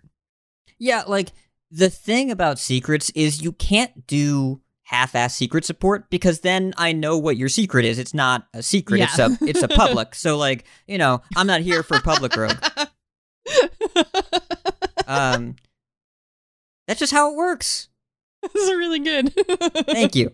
So, uh I Hanar is an annoying card. I've played with Hanar. I've played against Hanar. Uh it's perpetual value is not really all that fun off two drops unless you're the person doing it, and even then you want it to be kind of restricted and not self-sustaining necessarily, like Wretched Exile and Demon Hunter. It makes a bunch of outcast cards. Okay, that's not a big deal right now. Uh, but Sethekk Veilweaver was a card that people had feelings about. World Kick Rogue, World Kick Master is something that eventually became pretty strong. Um, the thing that makes me a little less nervous about Hanar is that no Paladin is a huge deal because that means Mm. there's no one mana secret to both defend Hanar and keep the cycle going. It's going to be a lot more expensive to keep it happening. And Hanar last time was accompanied by Blackjack Stunner, which is a one mana one two that if you had a secret, it bounced an enemy minion and made it cost one more. That card was really, really strong. So Hanar doesn't have support, it has cards. But I don't think the secret cards are all that great. If you want to be a disruptive, griefy rogue, you can do that. I don't know how many games it'll win, but I know it'll be frustrating to face. Um, Mm. But I don't think that's necessarily a bad place to be. And also, I view this core set as a pretty active powering down of rogue a little bit. Because you're giving Yeah. it cards that generally are slower, more reactive, uh, and harder to use as part of a strategy that used to kill your opponent. So, in terms of what Rogue is actually doing, we do still have concoctions in Rogue. Do you think that's going to be the main archetype heading into kind of day one Rogue stuff? Or, you know, do you think that the bouncing around and doing combo things is going to be powerful enough to unseat concoctions? Well, concoctions are going to go in every rogue deck for a while. Like it's they're just too good to not do. Um, to the point where I wonder if it's going to be class limiting. Because why wouldn't you include them? It's like seven cards that are really, really strong. Um, the the alchemist that makes your next concoction free, combined with potion belt, like you can just sprint whenever you want all over the place. Putricide is perpetual. Um, it's a small number of cards that just go in all the decks. So I wonder if it's going to feel like Librams and Paladin, where if you're not playing them, you're probably making a mistake, even though they might look a little different. And if you're at if you're high up on the ladder, Miracle Rogue is not losing very much, and it makes me nervous. Um, but that's not a deck that a lot of people see. Thief Rogue is losing a good number of cards. Wildpaw Gnoll finally. Scab's Hero, uh, Contraband Stash, Reconnaissance, Tooth of Nefarian, but we're keeping Jackpot, we're keeping Trickster, and we're keeping Tess. And I know Thief Rogue players, and they're going to keep Thief Rogan because that's what they do. Doesn't matter how much it wins, that's what they want to do. If you still want to do this, you can. It's worse, but you can still do it. but it's doable. Yep. Yep. All right. Let's talk about Shaman. And the very first thing I want to bring up in Shaman is Overdraft because this was the card we were talking about last week when we saw a whole bunch of overload support coming in the new expansion for Shaman. It was like, but they don't have Overdraft. So what are they going to do? Like, I'm not excited to overload things if my crystals are just going to stay overloaded. So, um, if you if you don't remember, Overdraft is the one mana tradable uh, shaman spell. Unlock your overloaded mana crystals and deal that much damage. So, I mean, just even without the dealing of the damage, there's so much overload stuff going on in the new set in Shaman that it felt like without Overdraft, it was almost just dead in the water. So, really, really glad that Overdraft is sticking around. Yeah. It's uh I was worried about Eternal Sentinel and hoping for Lava Shock and Overdraft is beyond my wildest dreams. Um with that being said, I'm glad they kept Overdraft, I'm glad they kept Bloodlust because I am worried about Shaman. People are talking about Warrior. Yeah. I know people are talking about Warrior, and it's because Shaman had a good deck more recently. But Yeah. Shaman has cards, but I don't see as much of a deck. Murloc Shaman loses some pretty important stuff. Uh, Totem got some tools. Thing from below is fun. Yeah, That's that's interesting that that's back now. So Thing from Below uh, is a six mana five five taunt, costs one less for each totem you've summoned this game. Um, so I mean, we we saw a lot of it when it was first printed. Um, they are also bringing back Grand Totem Eys'or. So at the end of your turn, give plus one plus one to all totems in your hand, deck, and battlefield. Uh, three mana zero four, but obviously becomes a, a one five at the end of your turn. So, um, yeah, like you said, totems did have some support. I do want to talk about because you mentioned Murloc Shaman, the saxophone soloist. So it's uh one mana one two Murloc battle cry. If you c- control no other minions, add a saxophone soloist to your hand. So basically, you get another one two one mana Murloc, except it's a soloist. And Murlocs, they like to swarm. They like to hang out together. So it kind of feels almost like counterintuitive. Like if this was an elemental, sure. If this was a Naga, even then. But Murlocs just feel like dudes that want to stick together. so the fact that this is a soloist, I thought was kind of weird. Uh, how do you feel about the the soloist Murloc? This is Firefly. It just keeps Yeah. going. It's always having something to do when they clear my board makes sense. I do think it's it's a little awkward, but I get what it's going for. This is the first thing you play after a board clear, and you always have a first thing to play. You always have a Murloc in play. Um, I don't know if that's good enough, but I know it's something. And there's a shaman card in particular that I think might be slept on a little bit. At least I hope. So we have something to do in the class. Melomania. it's a weird card. Zero mana shaman spell. Every time you play a minion this turn, you add a random shaman spell to your hand. There might be an opportunity for a lower curve tokeny shaman deck because schooling is sticking around. Uh, where maybe you do like Melomania three piranha or saxophone soloist first, and then three piranhas. You get four shaman spells, and you get to play your stuff, and you just keep going that way. And soloist gives you food. Uh, it's infused fodder, keeps up with board clears a little bit at least. Right. I keep forgetting that uh, that infuse is still a thing. Yeah. That's uh, Nathria. Yeah. So that'll be sticking around for this standard year. So I'm still not sure what we're doing here. I do think that Melomania in a lower curve at least starts to get interesting. I want to play with it to understand. They did have a lot of overload synergy stuff, but I see a lot of cards with overload. I'm not sure how many of them win us games. It's the old shaman problem of we have support cards, but I'm not sure how we convert that to getting over the finish line. And if there's any class that really relied on battle cry scaling, it is this one. We lose Mm. Bran, Bolner, and Macaw. Huge Yay! losses. But it's Bolner and Macaw, I think at least like they gave Shaman a clear idea of what to do, and the battlecry direction has been explored a lot since Shudderwock, and it's been pretty successful. I don't want to stick around forever, but now I'm not sure what we do. Hmm. We summon Ragnaros. We do, and I hope we do that. It's not only is Ragnaros just a minion in core, but we have Jive Insect, which is uh five mana, legendary spell, overload two, transform minion to Rag the Fire Lord. Fun. Great name. this is when you say good card. I mean, it's fun card, but like I I'm pretty sure that we're gonna remember pretty quickly that Rag used to be a lot better because the game has definitely Yeah. changed a bit.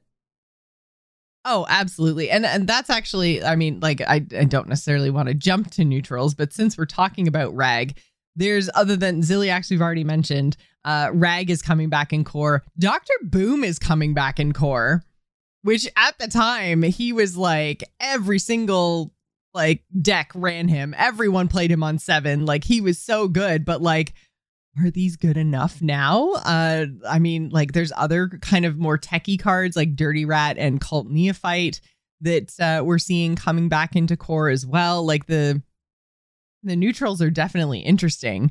Um, but yeah, like are people gonna play Boom? Is our Boom and Rag not Boom and Rag anymore? I feel pretty confident that Boom is not Boom anymore. Boom was. no. I, do you know what year that card came out? Do you really I don't know, know? if I want to know. I feel like it's probably like 2014 or something really sad. Uh, it was 2014. Yes. ah! And also, I'll tell you, two days ago on Friday, it was Grim Patron's eighth birthday. Why do you do this to me, Hat? Why? Because it's, 'cause it's good content. It's funny. Oh, hurts my heart. I'm so old now. It's I mean, we we watched Grim Patron grow up. Yeah. It's we watched we watched everyone get in here and now they got to go out into the world. Everyone get out of here. It's you know.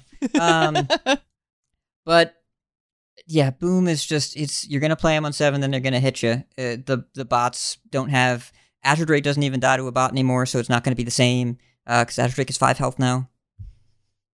But you know, I'm glad they're around because you can bring back these iconic cards and people can play with them because they're fun. My Diamond Drag, which I crafted impulsively in Classic, will finally get some use. But um, I I am not clear yet on how Shaman takes these cards and gets them over the finish line. But I'm hoping that there is some value Shaman out there that I haven't figured out yet. That's pretty cool. There are people that are on the case already, like Jomberg will have something fun. Hmm Well, and I mean, like you said, Shaman has been uh, very decent. They've had decent things to do. They've had interesting and powerful decks very recently. So, like, maybe it's okay that they're not super ridiculous right now. Uh, they can take a little bit of time off, and that's okay. Because, uh, yeah, I'm definitely excited. Like, I'm super over getting Snowfall Guardian Macaud. So that's yeah, I'm I'm glad that we're seeing some changes there, and maybe it takes them a couple of expansions. Like I would like to see them get a really good and interesting totem deck. I feel like it's been a really long time since we've had a good totem shaman, and totems are so iconically shaman that I want to see them do something like that. And I feel like this is like the third class. I feel like it was Demon Hunter Druid and now Shaman that I've been like, it's gonna be really cool if they can have some more board based, make a bunch of minions type strats. Um, but yeah, I really feel like um that's a space I'd like to see Shaman explore in the next year or so. And just going back to that totem um kind of archetype and uh and kind of core uh, class fantasy there. And obviously, with Thing from Below, we do get some totem support, so maybe we'll see even more going for. Oh, and Grand Totem Eys'or as well. So there's there's the building blocks potentially for Shaman to be good with totems in uh, in an expansion or two. So keep an eye out on that. Let's talk about Warlock. Uh, they're getting some cool stuff back. Mal'Ganis is coming back, which I love, and he kind of helps to support what they're doing in the new expansion which is taking fatigue damage. There's three, if not four, uh, cards printed in the new expansion that say specifically take fatigue damage and do a thing. Um, there's some immunity early game with Void Virtuoso, which is a one mana, one three. During your turn, your hero is immune. And then, like I mentioned, Mal'Ganis is also coming back as well, which is a nine mana card. But he also has immunity built into his text as well. So fatigue war fatigue damage warlock because it's not even fatigue warlock because you don't have to empty your deck you're just taking the damage right so how do we feel about this I think Warlock got some of the sweetest cards. Like I don't know yeah I don't know about competitive impact here. Some of these are obviously meant to be competitive. Some of them I am less convinced they are, but also just the mechanic here, the way they implemented it, it is really clever. So there are three cards that you take fatigue damage as a battle cry when you play them. And then based on how big your fatigue is, something happens. This is the scaling thing in a Yeah. very warlocky way. There's Baritone Imp, two mana, two two battle cry, take fatigue damage, gain that much attack and health. This is just a strong card at base. It's a two mana three three that deals you one damage. Goes straight in Imp Warlock. Uh, crescendo, three mana fell spell, take fatigue damage, deal that much damage to all enemies. So if you play the Imp on two, then it's uh, crescendo on three is two damage to all enemies. It goes face, and if you're able to scale it up more, that's pretty cool. Uh, and then crazed conductor, five mana four five battle cry, take fatigue damage, summon that many three three imps. If you only take two damage, or it's a five drop that also gives you two imps. That's like perfectly solid. So these three cards are the only ones we've seen so far. I imagine something in the mini set later this year will also do something along these lines. It's a bit tricky to evaluate them all because if you want these to improve outside of cards that have this text, you have to actually hit fatigue. That's pretty hard to do. We're losing a lot of powerful and gross turn cards. Uh, Hero Tammy is going away. Rune Mithrod, thank goodness, is going away. Um, but we have Mal'Ganis. We have Voidcaller, which summons Mal'Ganis early.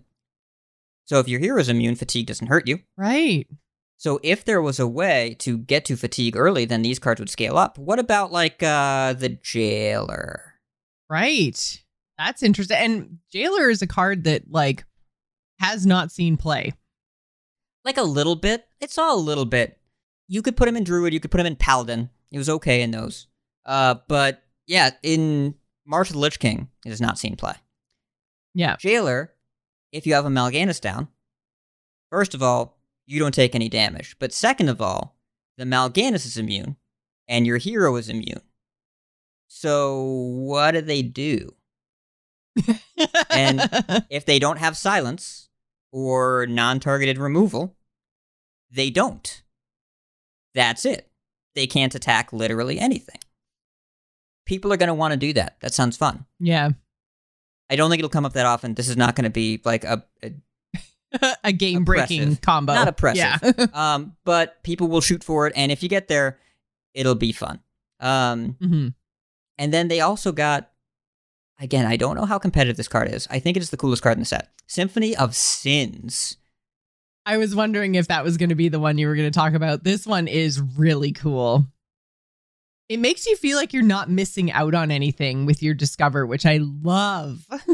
Yeah, it's so it's a six mana. Discover and play a movement. Shuffle the other six into your deck. There are seven because of the seven deadly sins. They renamed desire uh, lust to desire for whatever reason. Even though bloodlust is okay, you take the murder out and it's not okay now. then it's, it's- not okay. Then it's sexy times, and that's just wrong. but anyway, um, so there are seven different movements that all do different things. They all reference the number six. Movement of Envy removes top six cards of their deck. Movement of Pride, draw draw your highest cost minion, reduces cost by six. Movement of Wrath deal six to all characters, so on and so forth. Draw some cards, make a six six Tanti Reborn Demon. Uh, it's it's all very much like Number of the Beast, Evil Symphony vibes. Love the flavor. The you discover out of seven. So your discover is not going to be reliable. You're going to see three of the seven. You can't really lean into one. But the other ones get shuffled into your deck. They're all three mana spells when they get shuffled in, so you don't have to pay six again. They're only three. Which they're all pretty powerful effects. You just can't depend on which one you're going to draw, which one you're going to play, but they're all really good cards. Yeah, absolutely. And I think like the six mana cost on it makes sense to me because so when you discover, you're not pulling it into your into your hand. When you discover one of them, it's immediately played, so you don't have to pay that three cost for it. So to me, I, I think, like you said, they're all really powerful cards, and even though it's going to be a little bit less reliable, there's a whole bunch that like I feel like if I if I get a couple of situational options, but then I also get envy. Like, why not just remove six? Uh, like, if I don't need to do board damage, if I don't need to do face damage or whatever, like, there's some options that just kind of always feel good. So I, I think that this is going to be, I think this is going to see play, and I think it's a powerful card, and it's really interesting design. Yep, and we've seen discovers with unreliable, powerful effects are fine. Like we've seen this with both four mana Kazakuses, Kazakis, Mm. Kazak. I don't know what the plural. Is, Kaz- yeah, uh, Kazis, couple Kazis. Um, so there are a couple here that I think are going to be pretty hard to say no to in general. Like the uh, summon a six six with Taunton Reborn, okay, and deal six damage to the enemy hero with lifesteal, okay. You're those are never going to be bad choices. They increase survivability. The one that deals six damage to the entire board is, and to both and to both heroes is uh, Yeah. less reliable because it hits your own face. But it's something that you can pick if you really need to clear a wider board. Uh, that means that three of the seven are find a way to help you survive, and you're pretty likely to see one of those. Um, it reminds me as well a little bit of Kronks, where the the Galakrond six six that you discovered one of four options. right. Yes. Yes. Yes. Yes. A little bit of that, where you can just pick what's best for you in the situation. Um, I don't know. It's just rad. Like it's it's just a it's just like very much the evil symphony vibes. I think it's cool. It is. It's very cool. And I also wanted to mention that Defile is coming back. So yeah. I have no idea like what kind of warlock wants to do this, if they're if they even need it in standard right now. But uh Defile is a really iconic warlock removal tool. So or it was back in the day. Uh so it's a two mana shadow spell. Deal one damage to all minions if any die, cast this again.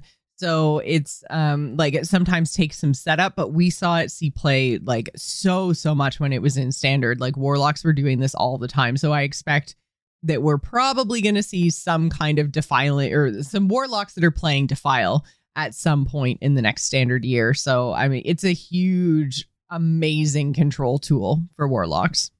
Don't put it in imp lock. It does not go in imp lock. No, don't no, don't put it on no warlock where you want to board should have defile in it. All right. We we mentioned it briefly. Uh the internet's upset. Warrior didn't get a lot of help. well, maybe. Warrior didn't get the help that people decided it needed. Right? Yeah, okay, that's fair. But I mean like okay, so the very first card in the official Hearthstone infographic for things in core that are coming back for Warrior, Armageddillo. Really? Didn't we reveal that card? We did well. Okay, so Armageddillo was was interesting. So it wasn't technically a TAC reveal. This is back before they thought podcasts should have card reveals. What we had was uh, an exclusive interview. So it was a community revealed card. We had to hit some sort of milestone of something. I can't even remember what it was.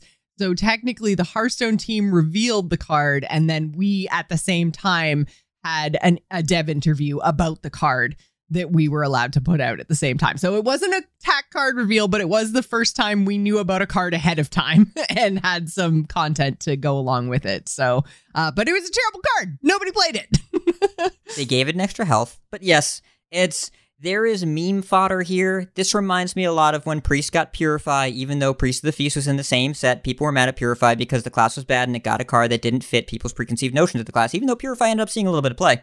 Um, Warrior, the direction is what needs some help.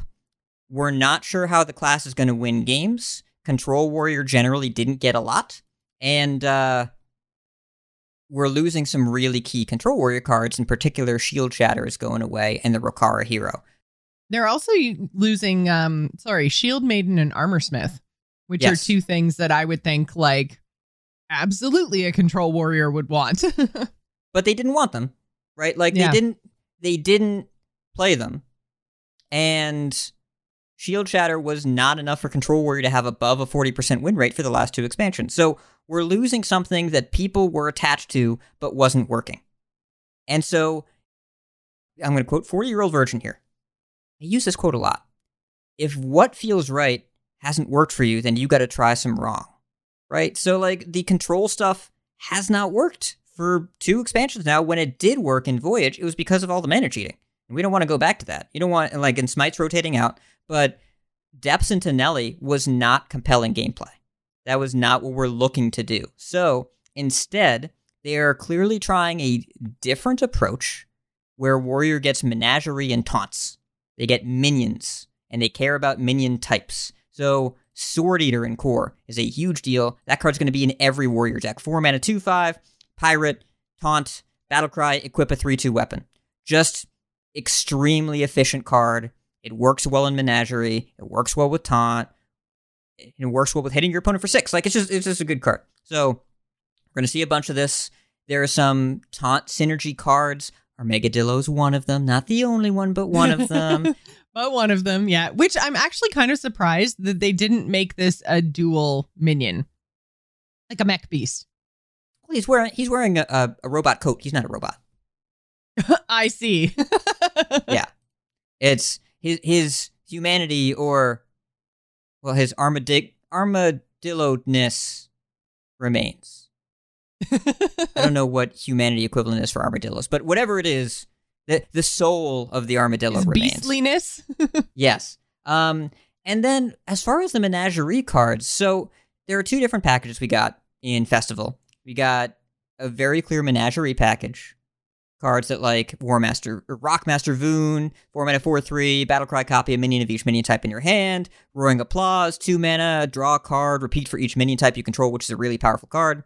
And then a couple other cards that care about minion types or have minion types or whatever. Um, there's not a really clear payoff here outside of the neutrals, but it could very well play like Baron's Rush Warrior, and that was good enough in the Barons. Remember, we're going back to a lower power format. How do you feel about the rifts? So the rifts, so these are there are three different cards. Verse Riff, two mana, give your hero plus two attack this turn, gain two armor, finale, play your last rift. Chorus Riff, three mana, draw a minion, give it plus two plus two, finale, play your last rift. So that means, sorry, so that means, so if I play Verse Riff on turn two, is nothing going to happen or is it going to play Verse Riff twice? So Verse riff just it has to be a separate riff card that you've played prior. Um, and they don't chain either. Okay. So if I play Verse Riff on two, then I get two attack and two armor, and that's the end of it. And then if I play Chorus Riff on three, I draw a minion, give it plus two, plus two, get two attack, and gain two armor. Correct. Because it plays verse. Okay. And then if on six I play the bridge, then I get a three four rocker with taunt and a four three with rush, and I play my chorus, which is draw a minion, give it plus two plus two. And like you said, they don't chain, so I don't get like finale, finale, finale all the way down. Yes, that's correct. Okay. So, the current internet reflection on this is that these all cost too much, and they have compared Verse Riff to Claw, which is half the price and didn't see play back in core in in vanilla. Um, I understand the concern, but I think first of all we don't know the context. Second of all, I don't think you play these on two and three. Turn five, I want to do first course, so I gain four attack, gain four armor, draw a minion, give it plus two plus two. That's a five mana effect. Seems okay. Then on turn six, I play Bridge Riff, get a 3 4, 4 3, and I draw another minion and buff it. Seems alright. Like, that seems an okay curve. I'm not sure what deck it goes in. I'm not sure what we do with it or how we do that. Maybe it's Sword Eater on 4, then we do Riff Riff on 5, Riff on 6. Not bad. Seems okay. Yeah. How many times, though, have we said, oh, yeah, this seems okay or this seems balanced? And because it's okay and balanced, it's never going to be in the game. Like it needs to be more powerful than okay and balanced. and I think that what warrior players are getting at is that warrior hasn't been in a great place since pirates and they'd like to do something. They'd like to, you know, be in a better place as a class and maybe giving them some overpowered stuff, whether it's the menagerie or the rift package, whatever um, or going back to control and making control more powerful, whatever it is that they do, I think what they're thinking is it would be nice to have an expansion where warrior is the top dog. Yeah, though we'll point out it was in Onyxia's Lair and it was in Voyage, and then they nerfed it a bunch. But yes, right now there is a there is an identity crisis. What does Warrior yeah. do? And how does Warrior win games? The historical way that Warrior has won longer games has been a narrow set of, of powerful trump card minions or a whole lot of charge. And a whole lot of charge has not always been healthy for the game, but also they have done a lot of things to make it less relevant. Renathal was one of the ways. There's a lot of hand disruption now, a lot of it in Warrior. So, ironically, the best Warrior tools against that stuff is good against Warrior. You're not winning with Galvangar anymore. He's rotating too. Um, and so, how does Warrior win games? I think they need to figure that out and decide a way to implement it and then build all the support around that because that's really been the trouble is that Warrior hasn't had a way to finish games outside of cheating a bunch of mana in charge for a while. And that's really what we're missing. Well, hopefully, I know obviously Cora touched on this when we had her on a couple of episodes ago, and I know that uh, Warrior is definitely on their radar. It's something they're thinking about. Uh, hopefully they get whether it's you know in the mini set or in the next expansion, but it seems like hopefully soon Warrior will get a little bit more love and direction. So, um, did you have any more thoughts on the neutral cards um, that we haven't necessarily touched on through all the class discussions? There are so we talked about tour guide a lot. There are two particular neutrals, two mana neutrals that you're going to see a lot that are good disruption tools: Cult Neophyte and Dirty Rat. Dirty Rat, I could not believe they brought back Dirty Rat. For those that didn't play with this, two mana, two six taunt, battle cry, pull a minion out of your opponent's hand and put it into play. This can be really bad for you, but it also can turn their combo off. It's the sort of thing that, well, I'm glad Bran's not around, but also it's the sort of thing that you can play either early game if you think that you're going to stop something like if you play this early game and you pull a rhyme spinner out of your rogue opponent's hand, it's a 1 3. It does nothing. The battle cry doesn't happen. But if you play this against a Death Knight and then they get a cage head, and then your thing dies and they get a 9 9 charge taunt, the game is over. Um, so it has a wide range, but also this is our Mutanus replacement, and uh, it's much better than Theotar. It just makes your opponent's combo stuff not happen if you need to make it not happen.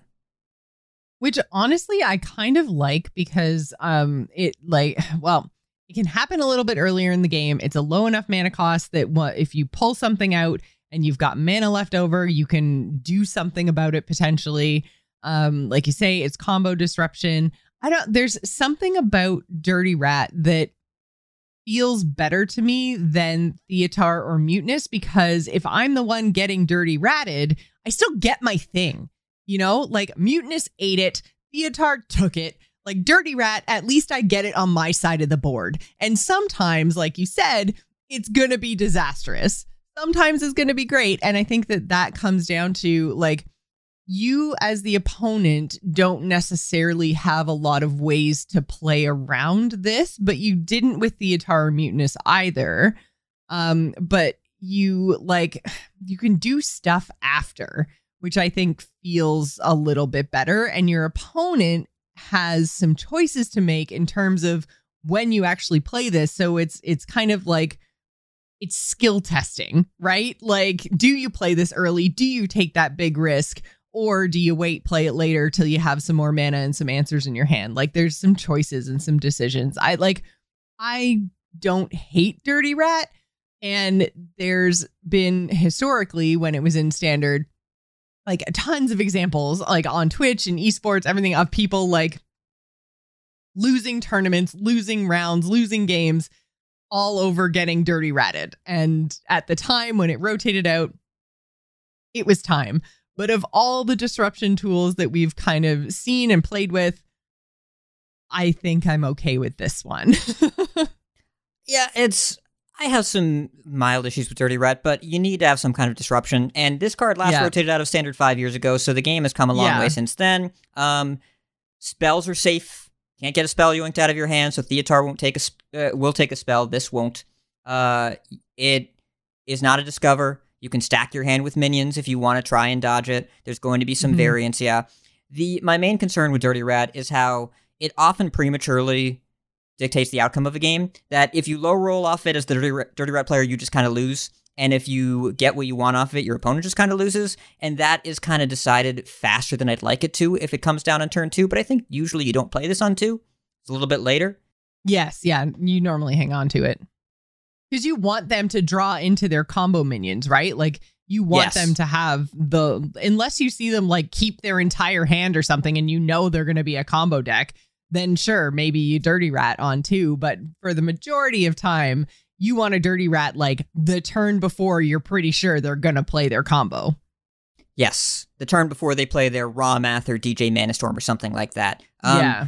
And the historical application of Dirty Rat that was really frustrating early game was pulling your opponent's Edwin Van Cleef, and that thankfully will no longer happen because right. that card is not in standard anymore. Uh, it's a location now for better or worse. Uh, so either way, you got to make some kind of combo disruption so you can keep printing combo cards. Some people are really looking for a card like this, and most importantly, they've said that if there's anything going on in core that they don't like, they're willing to change core this year. They're willing to either adjust the cards or adjust which cards are in.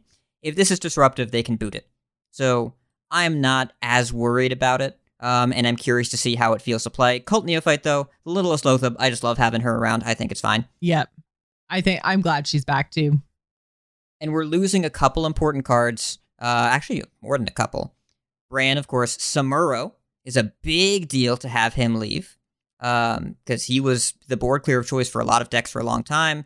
Uh, Iron Deep Trogg going away, the Watch Posts, Mutanus going away, which is why we need this, uh, why we need uh, Dirty Rat, Guild Traders going away, uh, no more Elwynn Boar, no more Mailbox Dancer, Venomous Scorpid, which was quietly the most played card of Barons, which I did not see coming.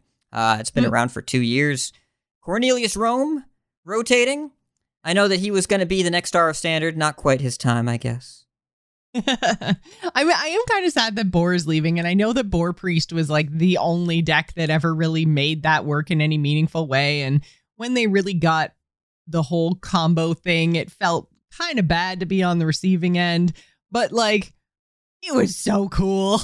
like it was such a cool card to have in standard and to potentially try to play. I tried to make it work in Hunter so many times and just couldn't get there.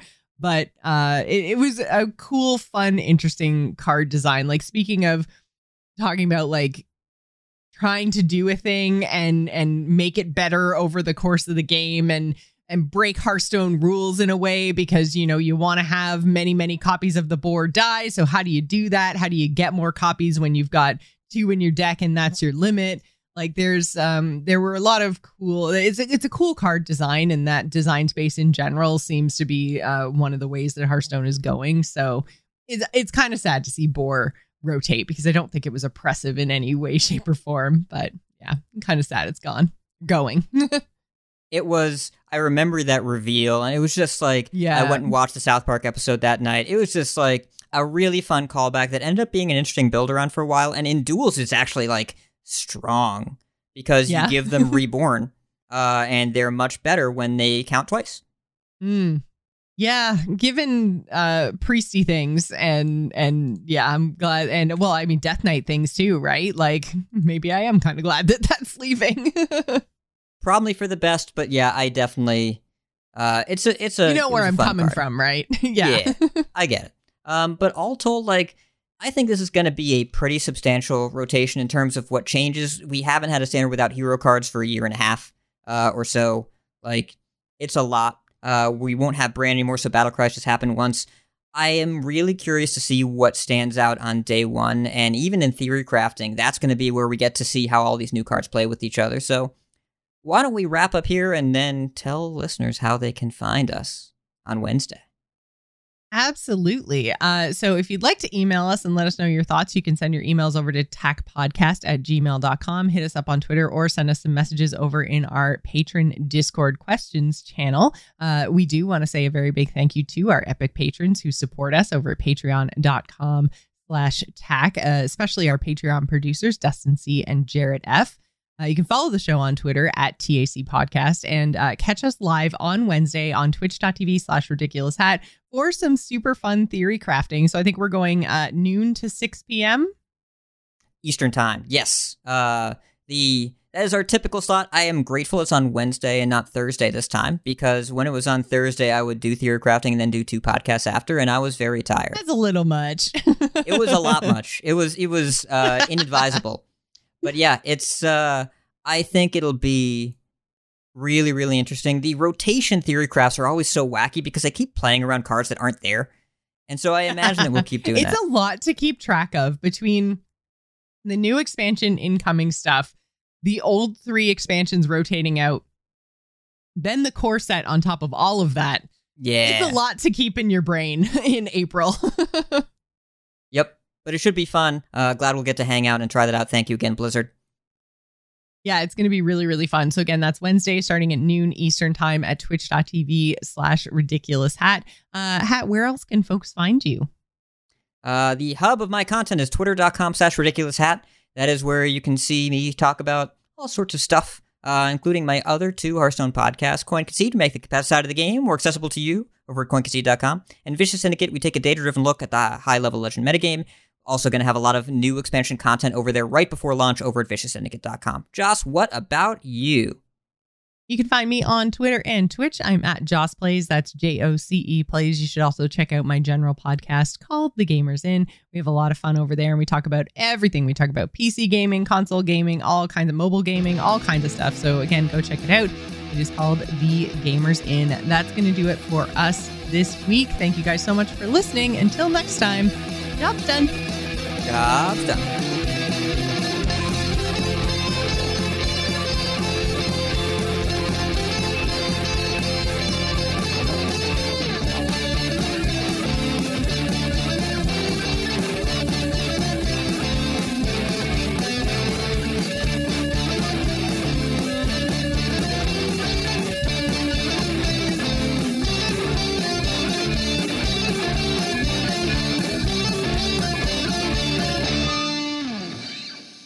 Job's done.